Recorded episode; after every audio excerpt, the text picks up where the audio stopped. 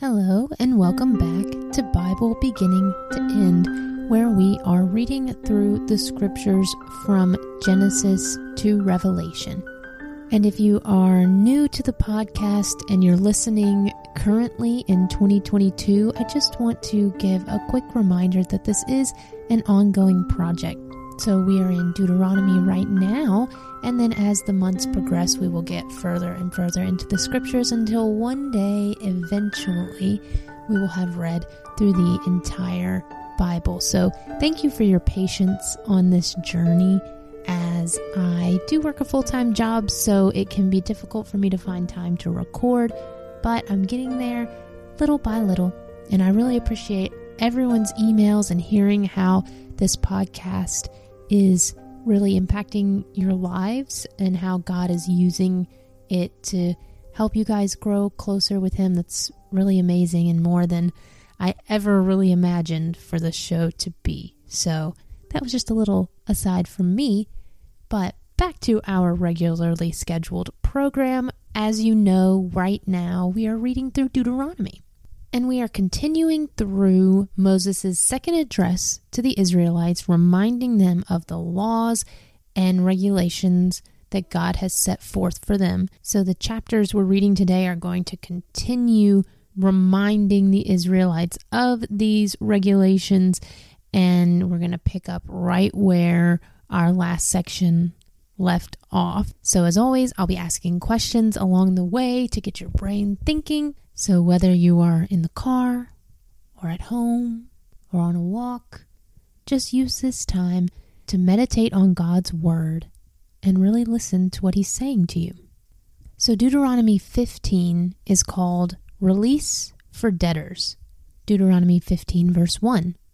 At the end of every seventh year, you must cancel the debts of everyone who owes you money.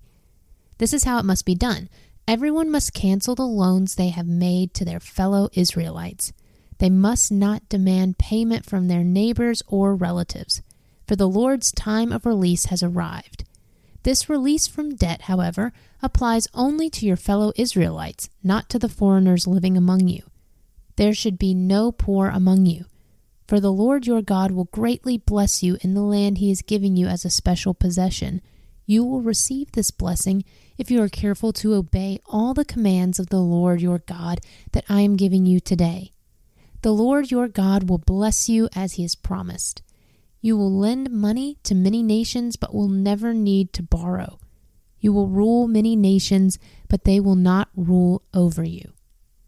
But if there are any poor Israelites in your towns, when you arrive in the land that the Lord your God is giving you, do not be hard hearted or tight fisted toward them Instead, be generous and lend them whatever they need. Do not be mean spirited and refuse someone a loan because the year for canceling debts is close at hand. If you refuse to make the loan and the needy person cries out to the Lord, you will be considered guilty of sin. Give generously to the poor, not grudgingly, for the Lord your God will bless you in everything you do. There will always be some in the land who are poor that is why I am commanding you to share freely with the poor and with other Israelites in need. So pause there at the end of that section. How is God telling the Israelites to treat the poor living among them? Is this a command or is it a suggestion? Why is it important for us as Christians to take care of those in need? How can you take care of those in need around you? Who are the people in need around you? The New Testament is going to talk about being generous with our resources. How do we do that now in light of the New Testament and Jesus' sacrifice? What does that look like now? And then why do you think God has this command in place about canceling debts? What should our hearts be toward those we let borrow money or we give money to? How should the Spirit be guiding us in our giving? And what kind of spirit should we have when we give? The next section is release for Hebrew slaves. If a fellow Hebrew sells himself or herself to be your servant and serves you for six years, in the seventh year you must set that servant free. When you release a male servant, do not send him away empty handed. Give him a generous farewell gift from your flock, your threshing floor, and your winepress. Share with him some of the bounty with which the Lord your God has blessed you. Remember, that you were once slaves in the land of Egypt, and the Lord your God redeemed you. That is why I am giving you this command. But suppose your servant says, I will not leave you because he loves you and your family, and he has done well with you. In that case, take an awl and push it through his earlobe into the door. After that, he will be your servant for life, and do the same for your female servants. You must not consider it a hardship when you release your servants Remember that for six years they have given you service worth double the wages of hired workers, and the Lord your God will bless you in all you do. So, pause there. Here again, we have another section talking about generosity and giving of our resources. Why did God want the Israelites to treat their servants this way? What does it tell us about how God values each human being? And then also, why are they supposed to give them so much when they leave their service? The resources and money that we have, everything that we have, who does it belong to? Does it belong to us or does it belong to God? And then once you attribute your resources to the right person, the right being, God, how does that change the way that you see your money, your resources, your clothes, your home, whatever that may be? Does it make it easier or more difficult to have a giving spirit?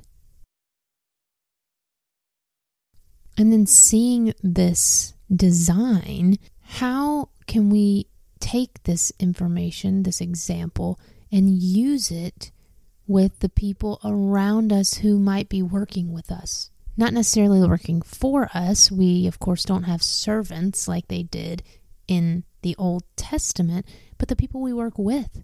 Maybe if you're a manager or you are a business owner or you have people working under you, people you're working with, how are we supposed to treat the people we work with? And the fact that God sees every human being with dignity, worthy of love, how does that change the way that you see people? The next section is sacrificing firstborn male animals. You must set aside for the Lord your God all the firstborn males from your flocks and herds. Do not use the firstborn of your herds to work your fields, and do not shear the firstborn of your flocks. Instead, you and your family must eat these animals in the presence of the Lord your God each year at the place he chooses. But if this firstborn animal has any defect, such as lameness or blindness, or if anything else is wrong with it, you must not sacrifice it to the Lord your God. Instead, use it for food for your family in your hometown. Anyone, whether ceremonially clean or unclean, may eat it just as anyone may eat a gazelle or deer. But you must not consume the blood. You must pour it out on the ground like water. So, pause there at the end of that section.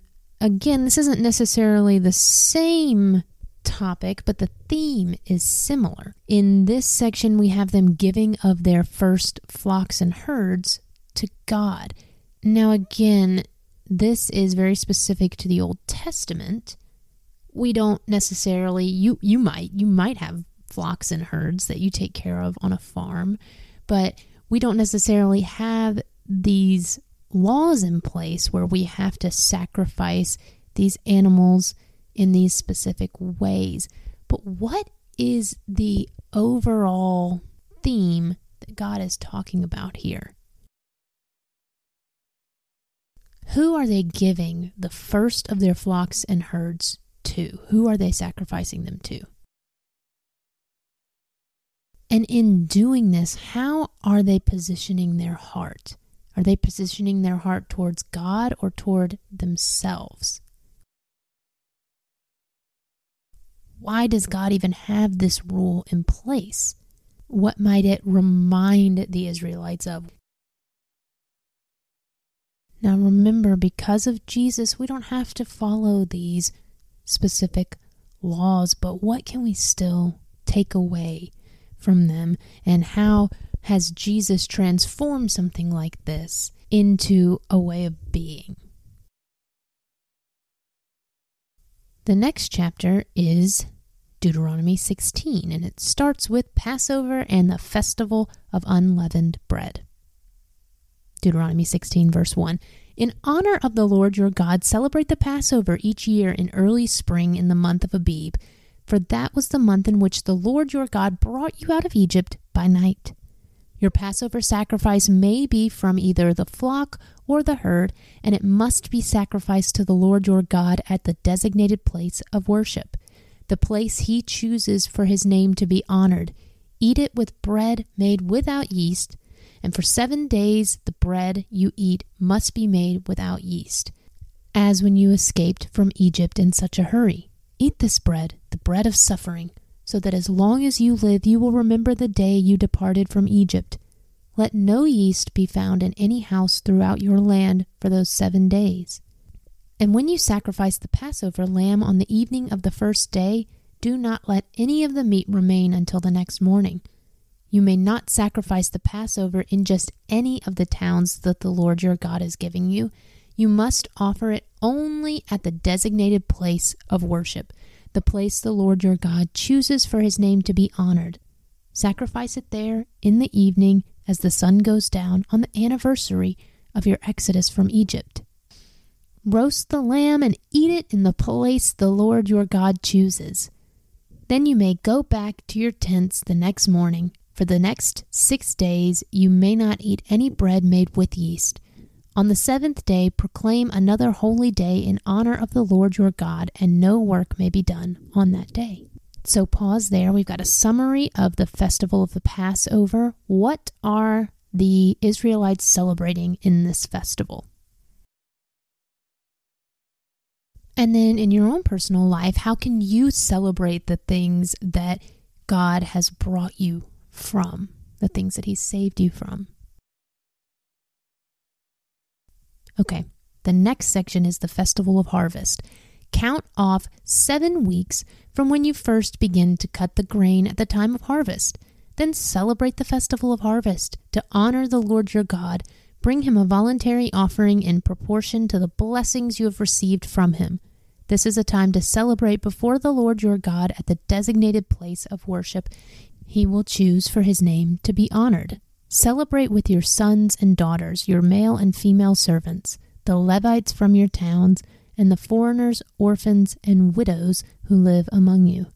Remember that you were once slaves in Egypt, so be careful to obey all these decrees. Okay, so pause there. What are they celebrating for the festival of harvest? Why is this festival important?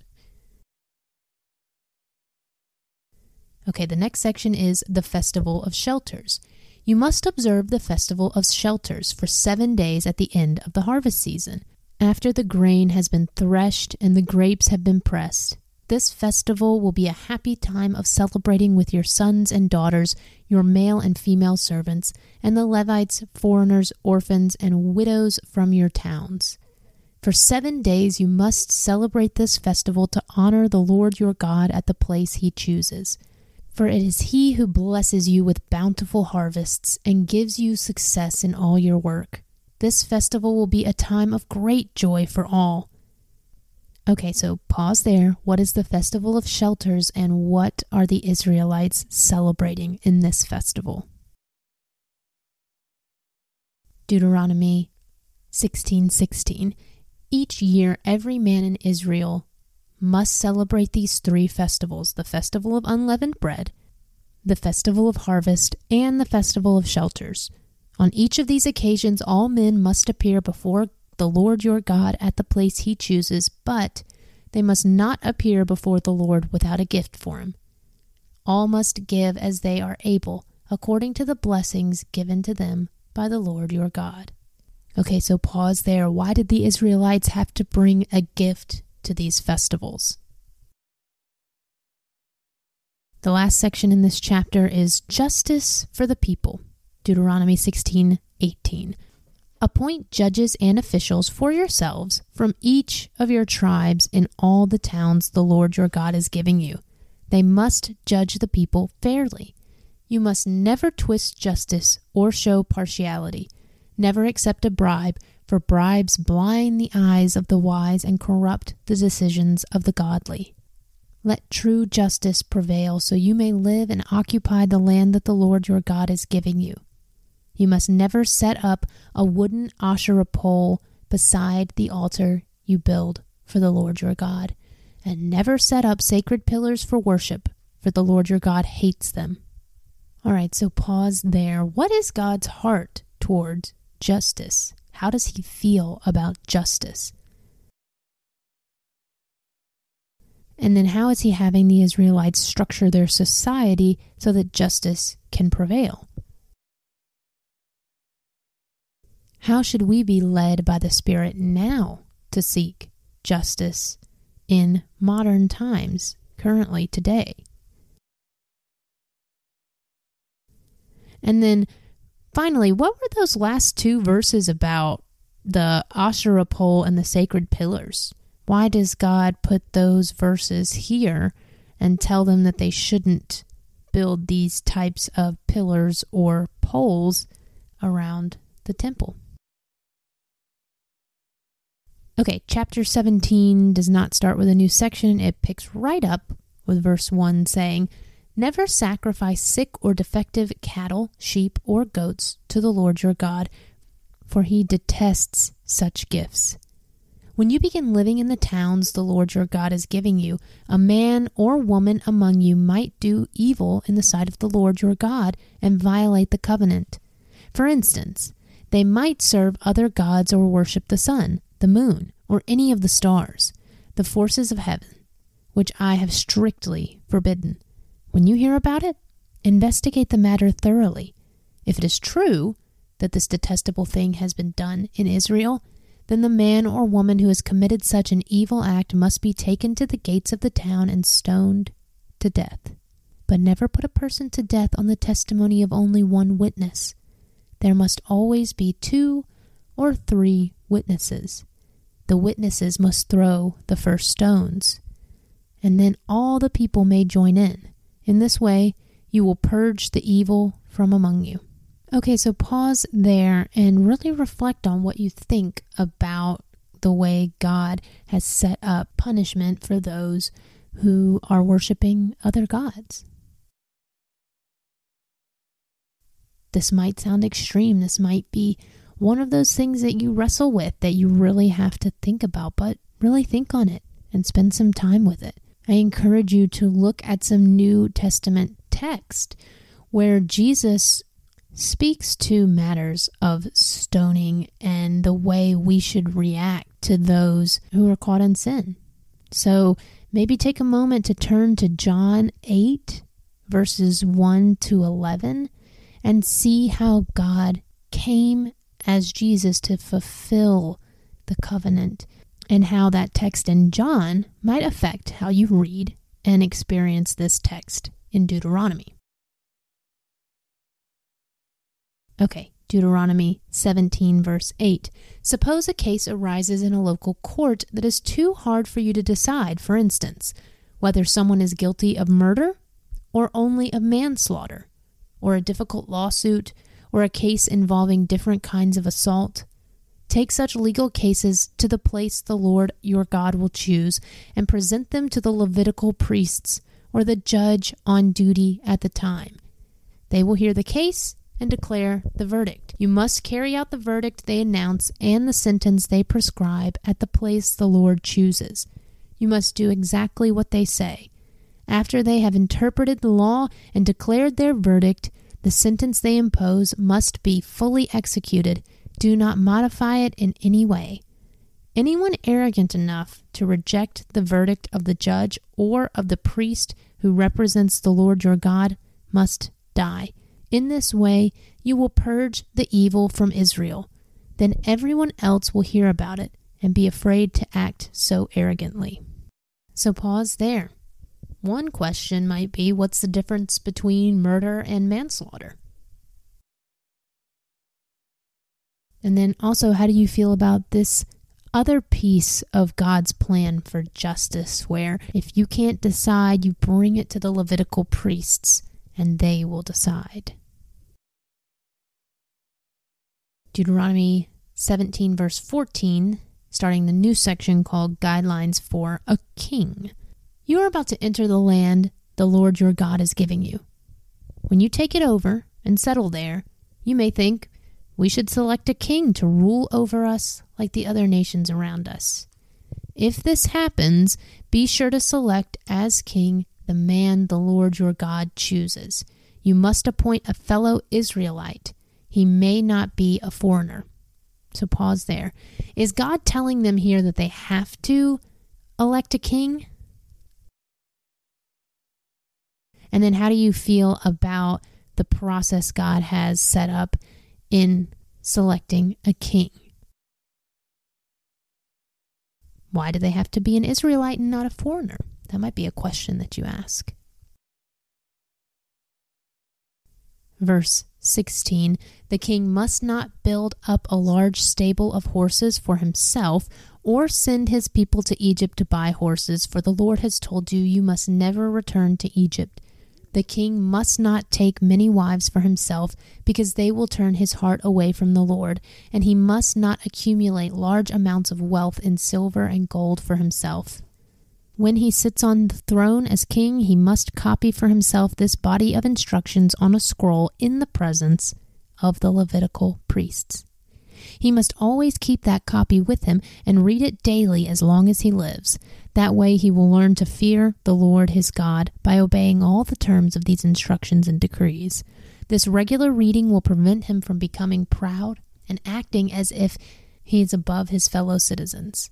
It will also prevent him from turning away from these commands in the smallest way, and it will ensure that he and his descendants will reign for many generations in Israel. Okay, so pause there. What rules has God set in place for the king? Why do you think God chose these specific rules? What kind of character should the king have if they choose to elect one? Are they king just dripping in riches and lavishing in expensive food and gifts and things of the world? Or are they supposed to rule with humility and live simply? What does God have in place? Okay, the next chapter is Deuteronomy 18, which starts with gifts for the priests and Levites. Remember, that the Levitical priests, that is, the whole of the tribe of Levi, will receive no allotment of land among the other tribes in Israel. Instead, the priests and Levites will eat from the special gifts given to the Lord, for that is their share. They will have no land of their own among the Israelites. The Lord Himself is their special possession, just as He promised them. These are the parts the priests may claim as their share from the cattle, sheep, and goats that the people bring as offerings the shoulder, the cheeks, and the stomach. You must also give to the priests the first share of the grain, the new wine, the olive oil, and the wool at shearing time.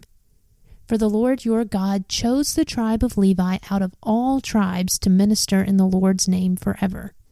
Suppose a Levite chooses to move from his town in Israel, where he is living, to the place the Lord chooses for worship. He may minister there in the name of the Lord his God, just like all his fellow Levites who are serving the Lord there. He may eat his share of the sacrifices and offerings, even if he has also received support from his family. So, pause there. Why do you think God put these rules and laws in place to support the Levitical priests? The next section is a call to holy living, Deuteronomy 18 9. When you enter the land the Lord your God is giving you, be very careful not to imitate the detestable customs of the nations living there. For example, never sacrifice your son or daughter as a burnt offering, and do not let your people practice fortune telling, or use sorcery, or interpret omens, or engage in witchcraft, or cast spells, or function as mediums or psychics, or call forth the spirits of the dead. Anyone who does these things is detestable to the Lord. It is because the other nations have done these detestable things that the Lord your God will drive them out ahead of you. But you must be blameless before the Lord your God. The nations you are about to displace consult sorcerers and fortune tellers, but the Lord your God forbids you to do such things. So, pause there. Why does God warn the Israelites about the practices of the people who are currently living in the land God is going to give the Israelites. What are they doing that goes against God's law and God's design? The next section is true and false prophets. Moses continued, The Lord your God will raise up for you a prophet, like me, from among your fellow Israelites. You must listen to him for this is what you yourselves requested of the Lord your God when you were assembled at Mount Sinai. You said, Don't let us hear the voice of the Lord our God any more, or see this blazing fire, for we will die. Then the Lord said to me, What they have said is right. I will raise up a prophet like you from among their fellow Israelites. I will put my words in his mouth, and he will tell the people everything I command him. I will personally deal with anyone who will not listen to the messages the prophet proclaims on my behalf. But any prophet who falsely claims to speak in my name, or who speaks in the name of another God, must die. But you may wonder, how will we know whether or not a prophecy is from the Lord? If the prophet speaks in the Lord's name, but his prediction does not happen or come true, you will know that the Lord did not give that message. That prophet has spoken without my authority and need not be feared. Okay, so pause there. How is God going to give the Israelites a prophet? How are the Israelites supposed to be able to differentiate between a false prophet and a prophet who is actually from God? In our lives today, how are we able to tell the difference between something that is of God, that God is actually telling us, versus something that is of our own desire or from the world. And lastly, why did the Israelites need a prophet in the first place? Okay, Deuteronomy 19 starts with cities of refuge.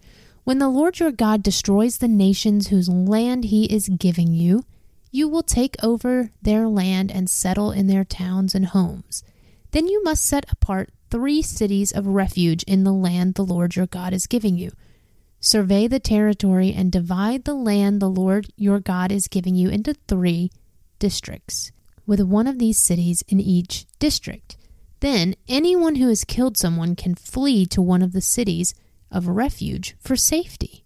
If someone kills another person unintentionally without previous hostility, the slayer may flee to any of these cities to live in safety.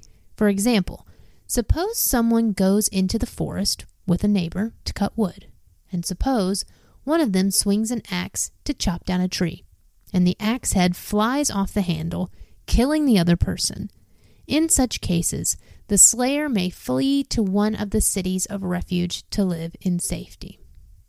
If the distance to the nearest city of refuge is too far, an enraged avenger might be able to chase down and kill the person who caused the death. Then the slayer would die unfairly since he had never shown hostility toward the person who died. That is why I am commanding you to set aside three cities of refuge.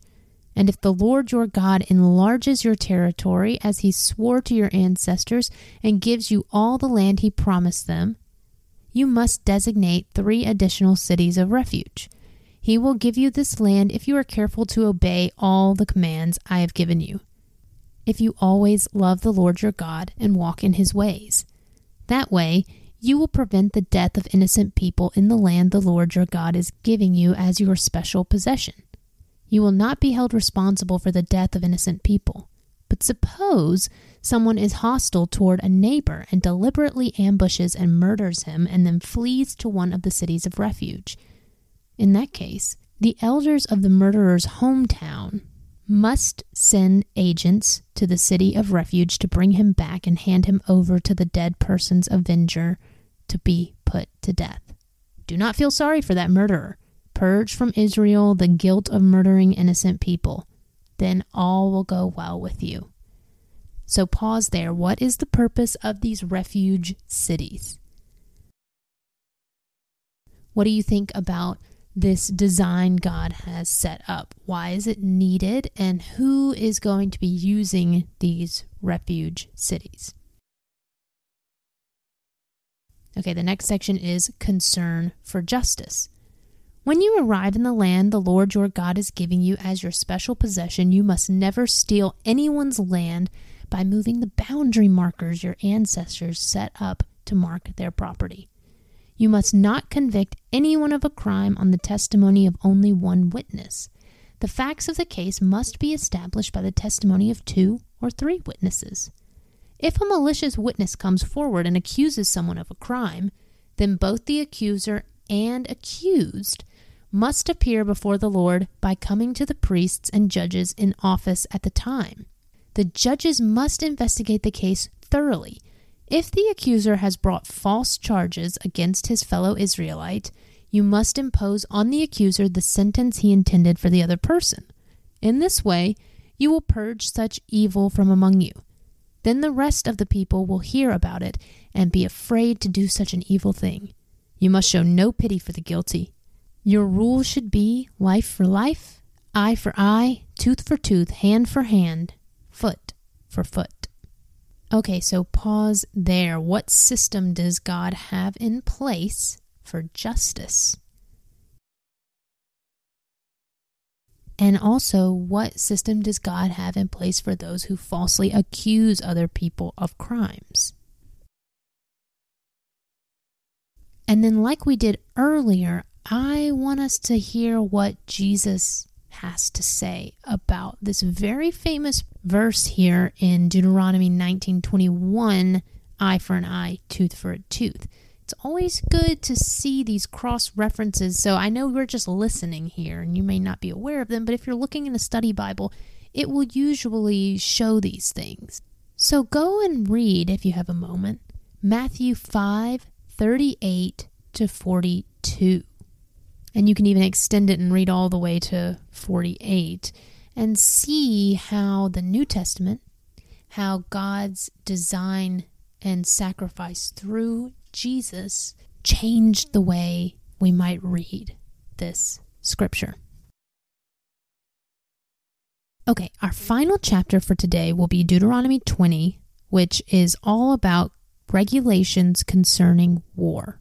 So, Deuteronomy 20, verse 1 when you go out to fight your enemies, and you face horses and chariots and an army greater than your own, do not be afraid. The Lord your God, who brought you out of the land of Egypt, is with you. When you prepare for battle, the priest must come forward to speak to the troops. He will not say to them, Listen to me, all you men of Israel. Do not be afraid as you go out to fight your enemies today. Do not lose heart or panic or tremble before them, for the Lord your God is going with you. He will fight for you against your enemies, and he will give you victory. Then the officers of the army must address the troops and say, Has anyone here just built a new house, but not yet dedicated it? If so, you may go home. You might be killed in battle, and someone else would dedicate your house. Has anyone here just planted a vineyard, but not yet eaten any of its fruit? If so, you may go home. You might die in battle, and someone else would eat the first fruit. Has anyone here just become engaged to a woman but not yet married her? Well, you may go home and get married. You might die in battle, and someone else would marry her. Then the officers will also say, Is anyone here afraid or worried? If you are, you may go home before you frighten anyone else. When the officers have finished speaking to their troops, they will appoint the unit commanders. So pause there. Why is God telling the officers they, they need to give these opportunities to their troops? Why is that so important? Verse 10 As you approach a town to attack it, you must first offer its people terms for peace. If they accept your terms and open the gates to you, then all the people inside will serve you in forced labor. But if they refuse to make peace and prepare to fight, you must attack the town. When the Lord your God hands the town over to you, use your swords to kill every man in the town. But you may keep for yourselves all the women, children, livestock, and other plunder. You may enjoy the plunder from your enemies that the Lord your God has given you. So, pause there. Why does God have the Israelites offering terms for peace before they attack. And then also, how do you feel about them attacking and taking over these towns? This might be one of those things that's difficult to reconcile. But what is God telling you about these Old Testament texts? What has He told us about the people the Israelites are fighting? And what do we know of God. Really sit with these difficult questions and think about what the scriptures are telling us. Verse 15 But these instructions apply only to distant towns, not to the towns of the nations in the land you will enter. In those towns that the Lord your God is giving you as a special possession, destroy every living thing. You must completely destroy the Hittites, Amorites, Canaanites, Perizzites, Hivites, and Jebusites, just as the Lord your God has commanded you. This will prevent the people of the land from teaching you to imitate their detestable customs in the worship of their gods, which would cause you to sin deeply against the Lord your God. So, again, let's pause there. And this is another difficult passage. And the question you might be asking is how can a merciful God, a just God, order the destruction of entire populations of people? You know, I don't give you the answers here. I just offer these questions up for you to sit with, to pray on, to read and study, to understand God more deeply. So ask yourself that question and really sit with it. Verse 19 When you are attacking a town, and the war drags on, you must not cut down the trees with your axes. You may eat the fruit, but do not cut down the trees. Are the trees your enemies that you should attack them? You may only cut down trees that you know are not valuable for food. Use them to make the equipment you need to attack the enemy town until it falls.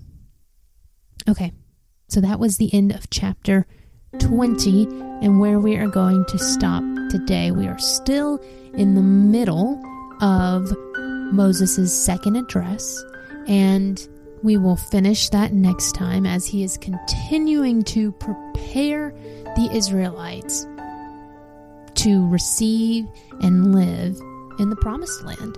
This long journey, there has been so much preparation and instruction to just prepare them for this gift that God is giving them. So I hope you're enjoying listening. Still love getting your emails. Continue to reach out. Um, ways to support the show and our email and our social media and our website is all in the description of these podcast episodes. Thank you so much for listening. I pray that God is really speaking to you through His Word, and every day you're learning something new and growing closer to Him. And I will talk to you in the next one. Hello, and welcome back to Bible Beginning to End, where we are reading through the scriptures together from Genesis to Revelation. As always, I will be asking questions along the way, but not offering any answers or commentary, so that you might use this time to really sit with the scriptures and see what God is telling you about them. Right now, we are reading through Deuteronomy, and we are continuing through Moses' third address to the Israelites as they prepare to enter and receive the promised land. So, the sections we're going to read today really pick right up where the last sections left off, where Moses is continuing to remind the Israelites of the covenant God made with them many years ago. So, last time we discussed some of the regulations for things like justice, war, kings if they choose to elect them, and we will continue going through different regulations and pieces of the covenant God made with Israel. And we're going to start with Deuteronomy 21, and this section is called Cleansing for Unsolved Murder. Deuteronomy 21, verse 1. When you are in the land the Lord your God is giving you, someone may be found murdered in a field, and you don't know who committed the murder. In such a case, your elders and judges must measure the distance from the site of the crime to the nearby towns. When the nearest town has been determined, that town's elders must select from the herd a heifer that has never been trained or yoked to a plow. They must lead it down to a valley that has not been plowed or planted and that has a stream running through it. There, in the valley, they must break the heifer's neck. Then the Levitical priests must step forward, for the Lord your God has chosen them to minister before him and to pronounce blessings in the Lord's name. They are to decide all legal and criminal cases. The elders of the town must wash their hands over the heifer whose neck was broken. Then they must say, Our hands did not shed this person's blood nor did we see it happen. O Lord, forgive your people Israel, whom you have redeemed. Do not charge your people with the guilt of murdering an innocent person. Then they will be absolved of the guilt and this person's blood. By following these instructions, you will do what is right in the Lord's sight and will cleanse the guilt of murder from your community. So, pause there. What type of murder are we talking about in this section? And why does this town have a responsibility to go through this cleansing ritual when this type of murder occurs? The next section is marriage to a captive woman. Suppose you go out to war against your enemies, and the Lord your God hands them over to you, and you take some of them as captives. And suppose you see among the captives a beautiful woman, and you are attracted to her and want to marry her. If this happens, you may take her to your home, where she must shave her head, cut her nails, and change the clothes she was wearing when she was captured. She will stay in your home, but let her mourn for her father and mother for a full month. Then you may marry her, and you will be her husband, and she will be your wife. But if you marry her and she does not please you, you must let her go free. You may not sell her or treat her as a slave, for you have humiliated her. So, pause there. Why was this woman required to go through all of these physical changes and period of mourning before becoming this man's wife. And in general, what do you think about this section about these men going and finding these women and taking them as their wives? Why is that addressed here? And then also, what do you think about this piece at the end where God says, if you decide you don't want her as your wife anymore, you have to let her go. And why do you think God makes it a point to say that the man has humiliated her and that's why he has to let her go free? Okay, the next section is rights of the firstborn. Suppose a man has two wives, but he loves one and not the other. and both have given him sons. And suppose the firstborn son is the son of the wife he does not love. When the man divides his inheritance, he may not give the larger inheritance to his younger son, the son of the wife he loves, as if he were the firstborn son. He must recognize the rights of his oldest son, the son of the wife he does not love, by giving him a double portion. He is the first son of his father's virility and the rights of the firstborn belong to him. Okay, so pause there. Why are we talking about men having two wives? Does God anywhere in Scripture or here approve of men having two wives? Or is the Bible including this because this is a practice that happened whether God approved of it or not? And if God didn't approve of it, why does he address this issue? And then why does God put such importance on the firstborn son? Why is there an inheritance that goes to the firstborn son? Okay, the next section is dealing with a rebellious son. Suppose a man has a stubborn and rebellious son who will not obey his father or mother, even though they discipline him. In such a case, the father and mother must take the son to the elders as they hold court at the town gate. The parents must say to the elders, This son of ours is stubborn and rebellious and refuses to obey. He is a glutton and a drunkard. Then all the men of his town must stone him to death. In this way you will purge this evil from among you, and all Israel will hear about it and be afraid. Okay, so pause there. Clearly, this is not how we discipline our rebellious children today, but why do you think this is the punishment God set in place during this time? And do you think that it was something that was ever actually carried out? Remember in the last episode, I encouraged you to go to John 8 1 through 11 and see how Jesus responds to punishments like this one, and maybe that can help you reconcile these more difficult passages where you might be asking yourself, why does God include a punishment like this in the Bible? And you can also ask yourself, what is at the heart of this message? What are they talking about in this section? What are the sons in this section accused of? And what is something that parents may need to be looking for in their children to address? What might you see within yourself? What rebellions might be in yourself that you need to address with God? And addressing them in this new way in light of the new covenant that Jesus came to fulfill. Okay, the next section is just called Various Regulations.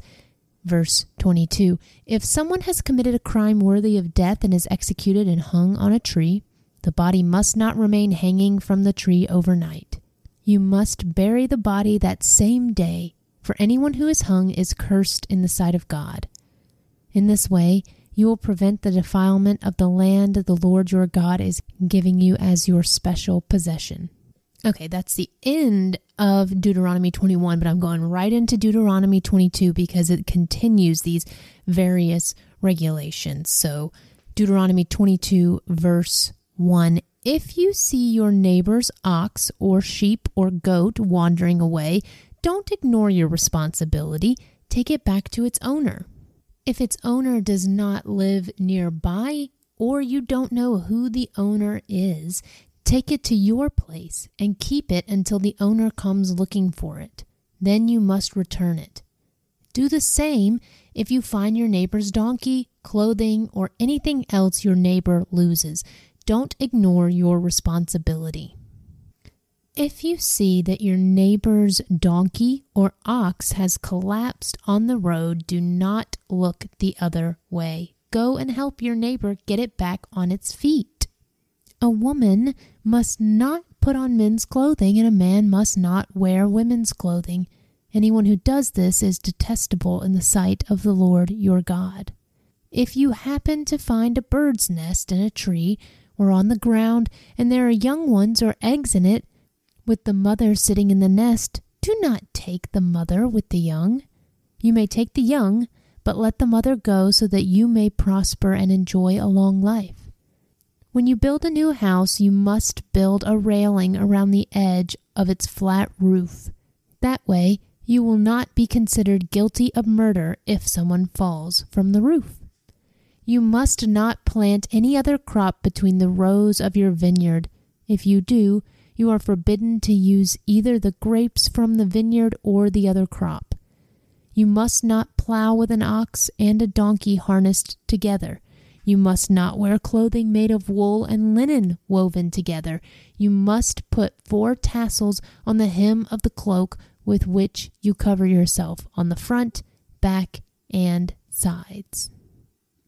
Okay, so pause there at the end of that list of general regulations. Why do you think God includes all of these specific regulations?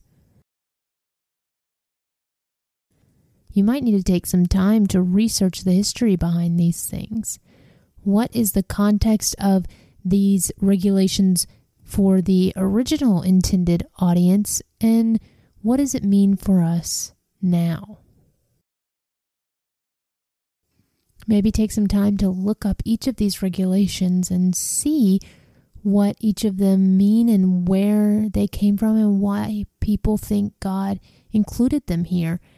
But do that after you've sat with it first and had God speak to you about these scriptures.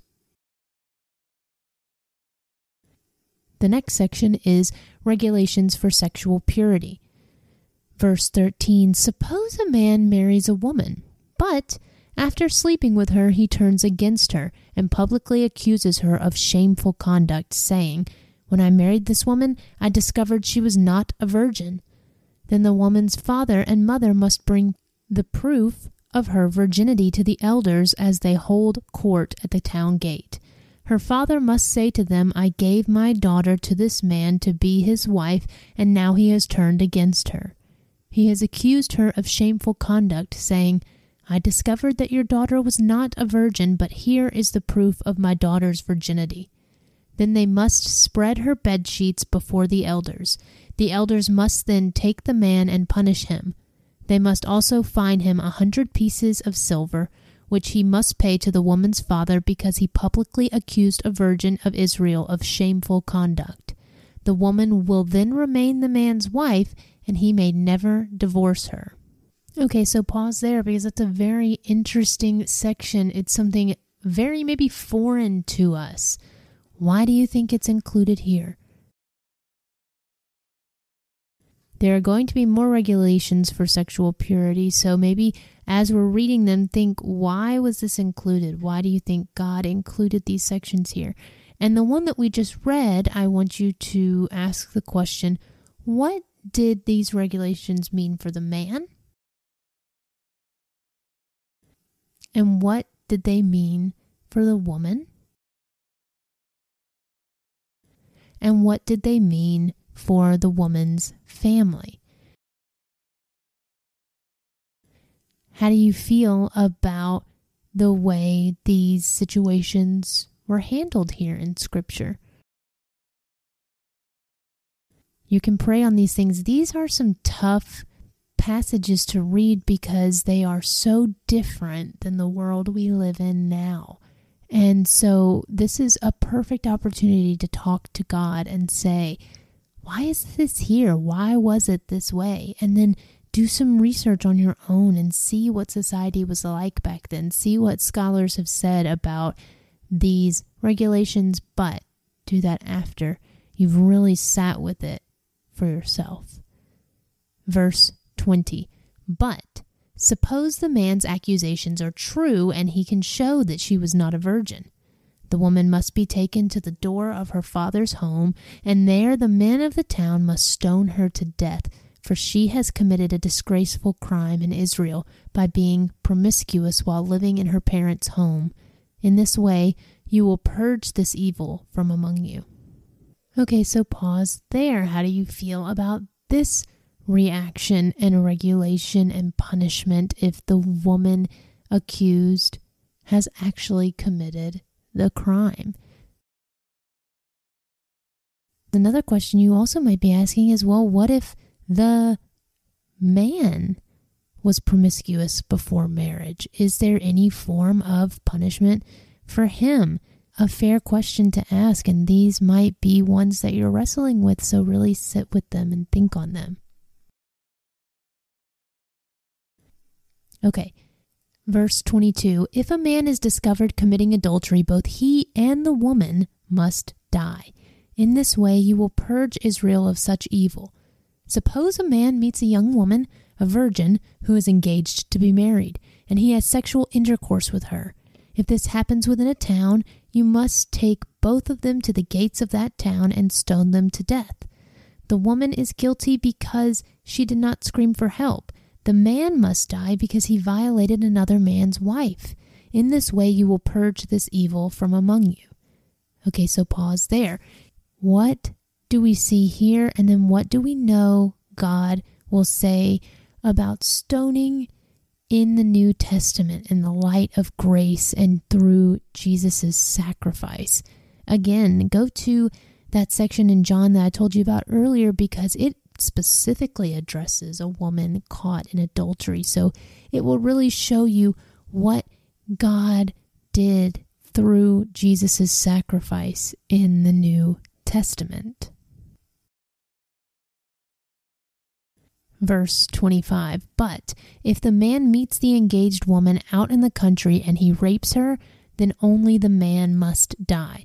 Do nothing to the young woman. She has committed no crime worthy of death.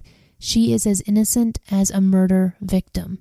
Since the man raped her out in the country, it must be assumed that she screamed, but there was no one to rescue her. Suppose a man has intercourse with a young woman who is a virgin but is not engaged to be married.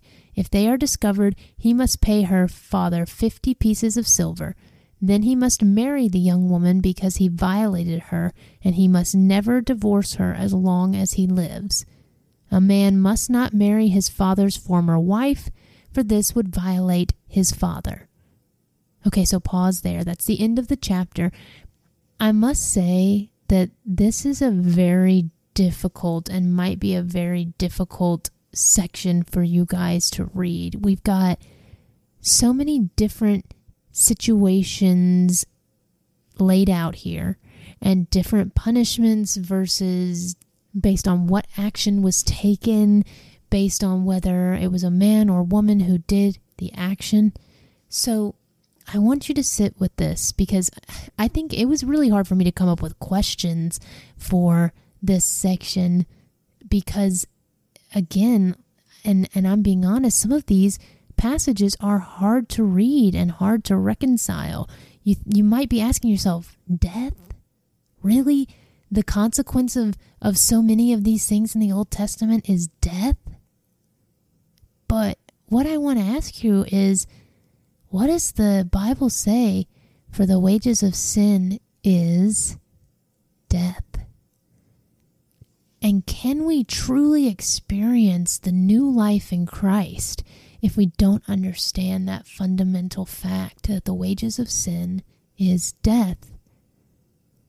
Because the truth is that the wages of sin is still death, an eternal death. But the beauty that we have through Christ is that eternal life, regardless of our sin here on earth. And that is a new message worth celebrating, I think. And I apologize because that was me giving a little commentary, which I don't usually do, but I think that that was something important to say as we read these old scriptures and we walk through this relationship with God based on that understanding. And so, really sit with these past laws and regulations and ask yourself what are they there for? What are they teaching us? How do we reconcile these things? And remember that it is okay to ask these questions. It is okay to sit in the uncomfortableness because God is a God of peace and He will bring the answers that you seek. And so it is okay to ask yourself, how can a just God have such strong laws, such final laws and regulations? These are human questions to ask. And these are questions that God has already answered through Jesus in the New Testament. And so I encourage you to seek that out and jump ahead if you want to read through the New Testament and see how God reconciles these things through Jesus. The next chapter is Deuteronomy 23 Regulations concerning worship. If a man's testicles are crushed or his penis is cut off, he may not be admitted to the assembly of the Lord. If a person is illegitimate by birth, neither he nor his descendants for ten generations may be admitted to the assembly of the Lord. No Ammonite or Moabite or any of their descendants for ten generations may be admitted to the assembly of the Lord. These nations did not welcome you with food or water when you came out of Egypt. Instead, they hired Balaam, son of Beor, from the Pethor in distant Aram Naharaim, to curse you. But the Lord your God refused to listen to Balaam he turned the intended curse into a blessing because the Lord your God loves you. As long as you live, you must never promote the welfare and prosperity of the Ammonites or Moabites. Do not detest the Edomites or the Egyptians, because the Edomites are your relatives and you lived as foreigners among the Egyptians. The third generation of Edomites and Egyptians may enter the assembly of the Lord. Okay, so pause there. Again, we have another maybe difficult passage. What is God talking about here? Why are these certain people not allowed in the assembly of the Lord? What have they done? Have they done these things purposefully or by accident to be removed from the assembly of the Lord? The next section is miscellaneous regulations. When you go to war against your enemies, be sure to stay away from anything that is impure. Any man who becomes ceremonially defiled because of a nocturnal emission must leave the camp and stay away all day. Toward evening, he must bathe himself, and at sunset, he may return to the camp. You must have a designated area outside the camp where you can go to relieve yourself. Each of you must have a spade as part of your equipment. Whenever you relieve yourself, dig a hole with the spade and cover the excrement. The camp must be holy, for the Lord your God moves around in your camp to protect you and to defeat your enemies. He must not see any shameful thing among you, or he will turn away from you. Okay, so pause there. Why are they supposed to keep this camp so holy? And what does that look like? Verse 15 If slaves should escape from their masters and take refuge with you, you must not hand them over to their masters. Let them live among you in any town they choose, and do not oppress them. No Israelite, whether man or woman, may become a temple prostitute. When you are bringing an offering to fulfill a vow, you must not bring to the house of the Lord your God any offering from the earnings of a prostitute, whether a man or a woman, for both are detestable to the Lord your God. So pause there with that regulation. And in light of the other regulations we saw regarding adultery and sexual assault and things like that, why does God put such a high emphasis on protecting our physical bodies?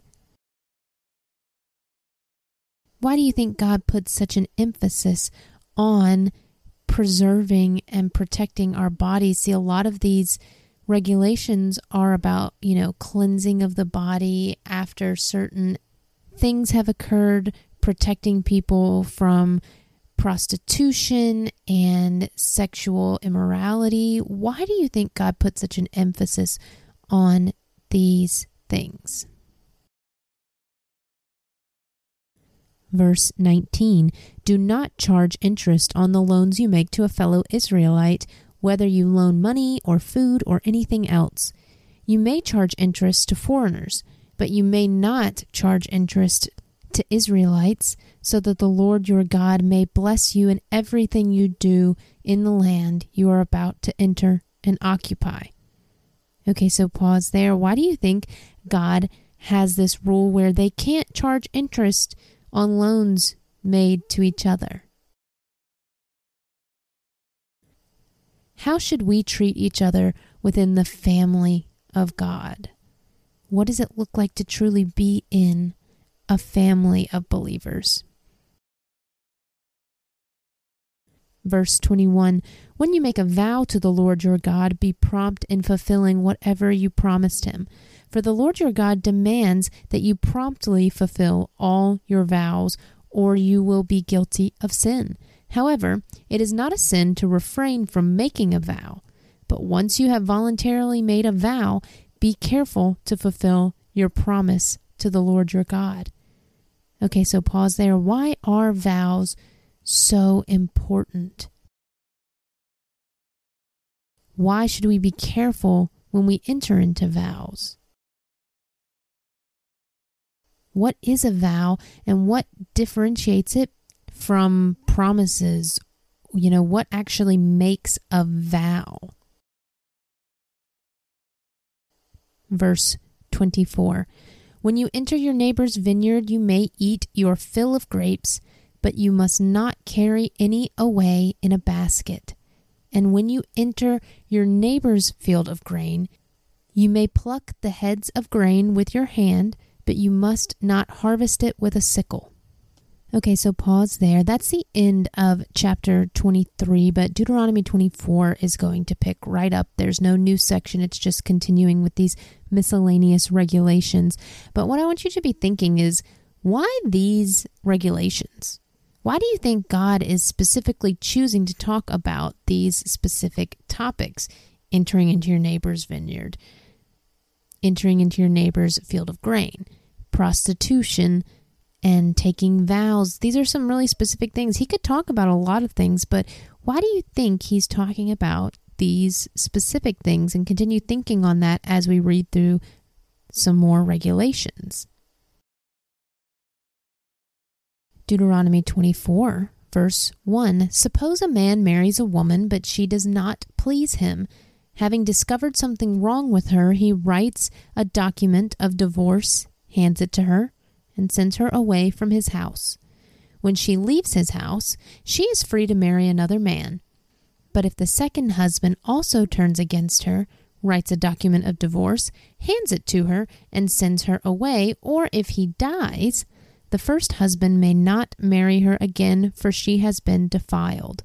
That would be detestable to the Lord. You must not bring guilt upon the land the Lord your God is giving you as a special possession. So pause there and ask yourself this question Does that little section support divorce? Or is it recognizing that divorce happens and giving instruction in the case that that might happen within the Israelite community? And then beyond that, what is at the heart of this section other than talking about divorce cases that might occur? Verse 5 A newly married man must not be drafted into the army or be given any other official responsibilities. He must be free to spend one year at home, bringing happiness to the wife he has married. So, pause there. What might that regulation tell us about how much God values family and honoring our commitments? Verse 6 it is wrong to take a set of millstones or even just the upper millstone as security for a loan, for the owner uses it to make a living. If anyone kidnaps a fellow Israelite and treats him as a slave or sells him, the kidnapper must die. In this way, you will purge the evil from among you. In all cases involving serious skin diseases, be careful to follow the instructions of the Levitical priests. Obey all the commands I have given them. Remember what the Lord your God did to Miriam as you were coming from Egypt. So pause there. Do you remember what God did to Miriam as they were coming from Egypt? If not, take a look at Numbers 12, specifically verse 10.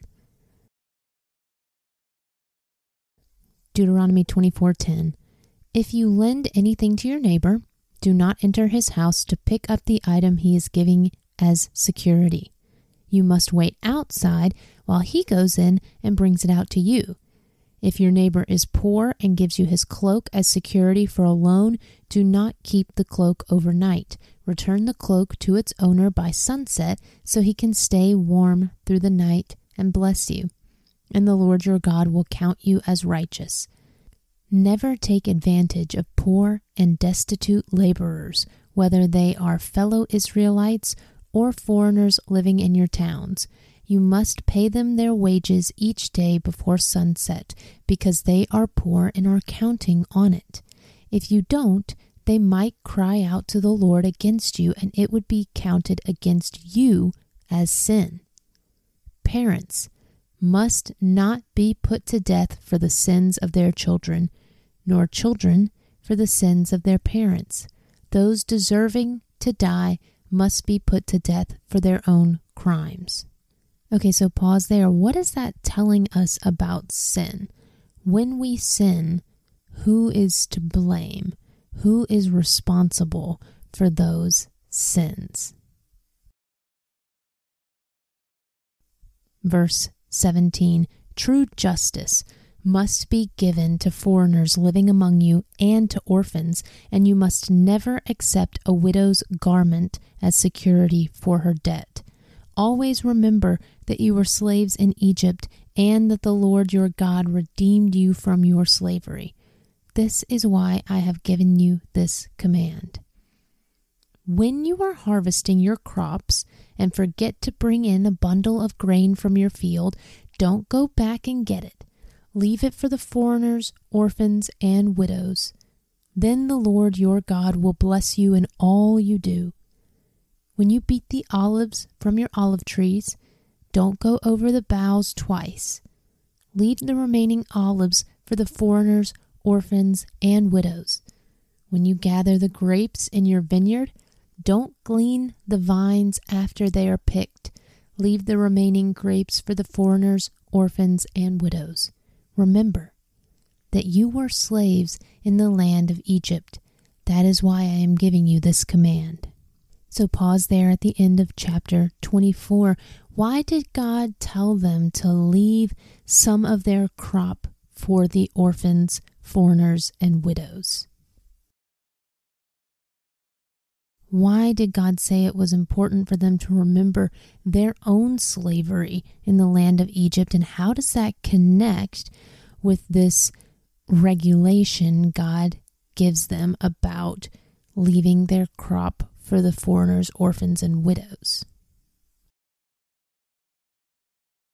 What in your life do you need to remember? What is God calling to your mind to remind you of the places you've been and how that should affect how you see the people around you? Do our past experiences shape us and affect us to teach us how to treat others. Okay, Deuteronomy 25 continues right on and finishes up this section called Miscellaneous Regulations. So, Deuteronomy 25, verse 1 Suppose two people take a dispute to court, and the judge declares that one is right and the other is wrong. If the person in the wrong is sentenced to be flogged, the judge must command him to lie down and be beaten in his presence with the number of lashes appropriate to the crime, but never give more than 40 lashes.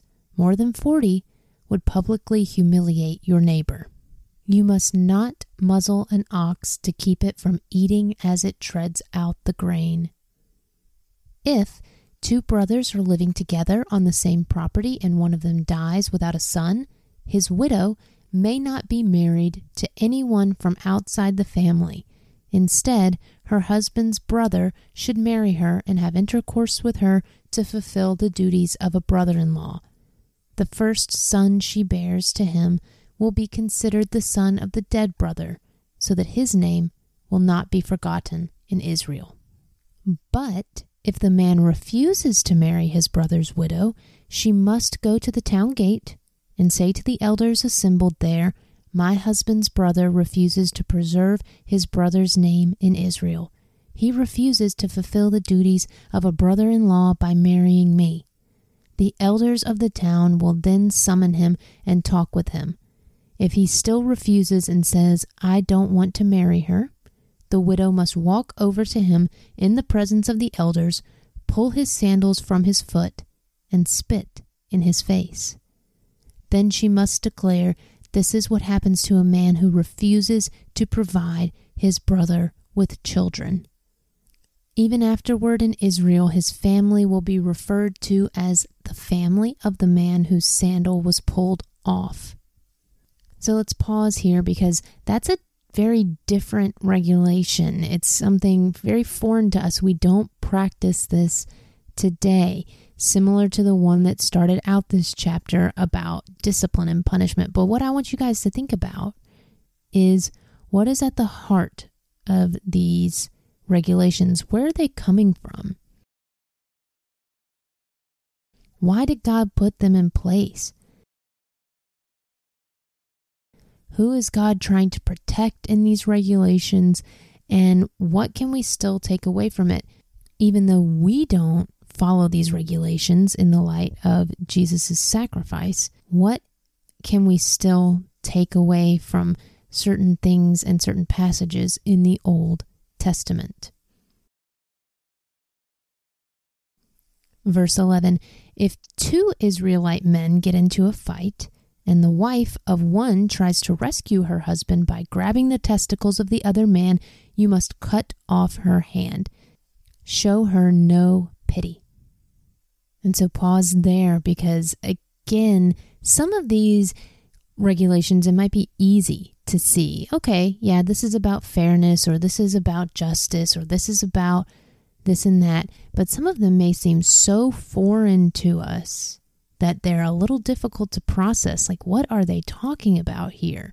What does this mean? So, again, sit in those questions, sit with them, and really think on them, and do some research after you have and see what the historians say, what the Bible theologians and scholars say about these texts. But I encourage you to spend a little time thinking on it for yourself. What might they be getting at? What do you think could be going on in society at this time to require a regulation like that? So, really spend some time thinking on those things. Verse 13 You must use accurate scales when you weigh out merchandise, and you must use full and honest measures. Yes, always use honest weights and measures, so that you may enjoy a long life in the land the Lord your God is giving you. All who cheat with dishonest weights and measures are detestable to the Lord your God. Okay, so pause there. Like I was saying before, some of these are clear cut. You know, why do you think God included this regulation? Verse 17 Never forget what the Amalekites did to you as you came from Egypt. They attacked you when you were exhausted and weary, and they struck down those who were straggling behind. They had no fear of God. Therefore, when the Lord your God has given you rest from all your enemies in the land he is giving you as a special possession, you must destroy the Amalekites and erase their memory from under heaven. Never forget this. Okay, so that was an interesting place to leave us for today.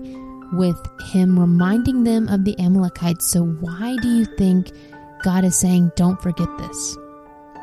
Why do you think he's reminding them of this specific instance? What do you think God is trying to tell them?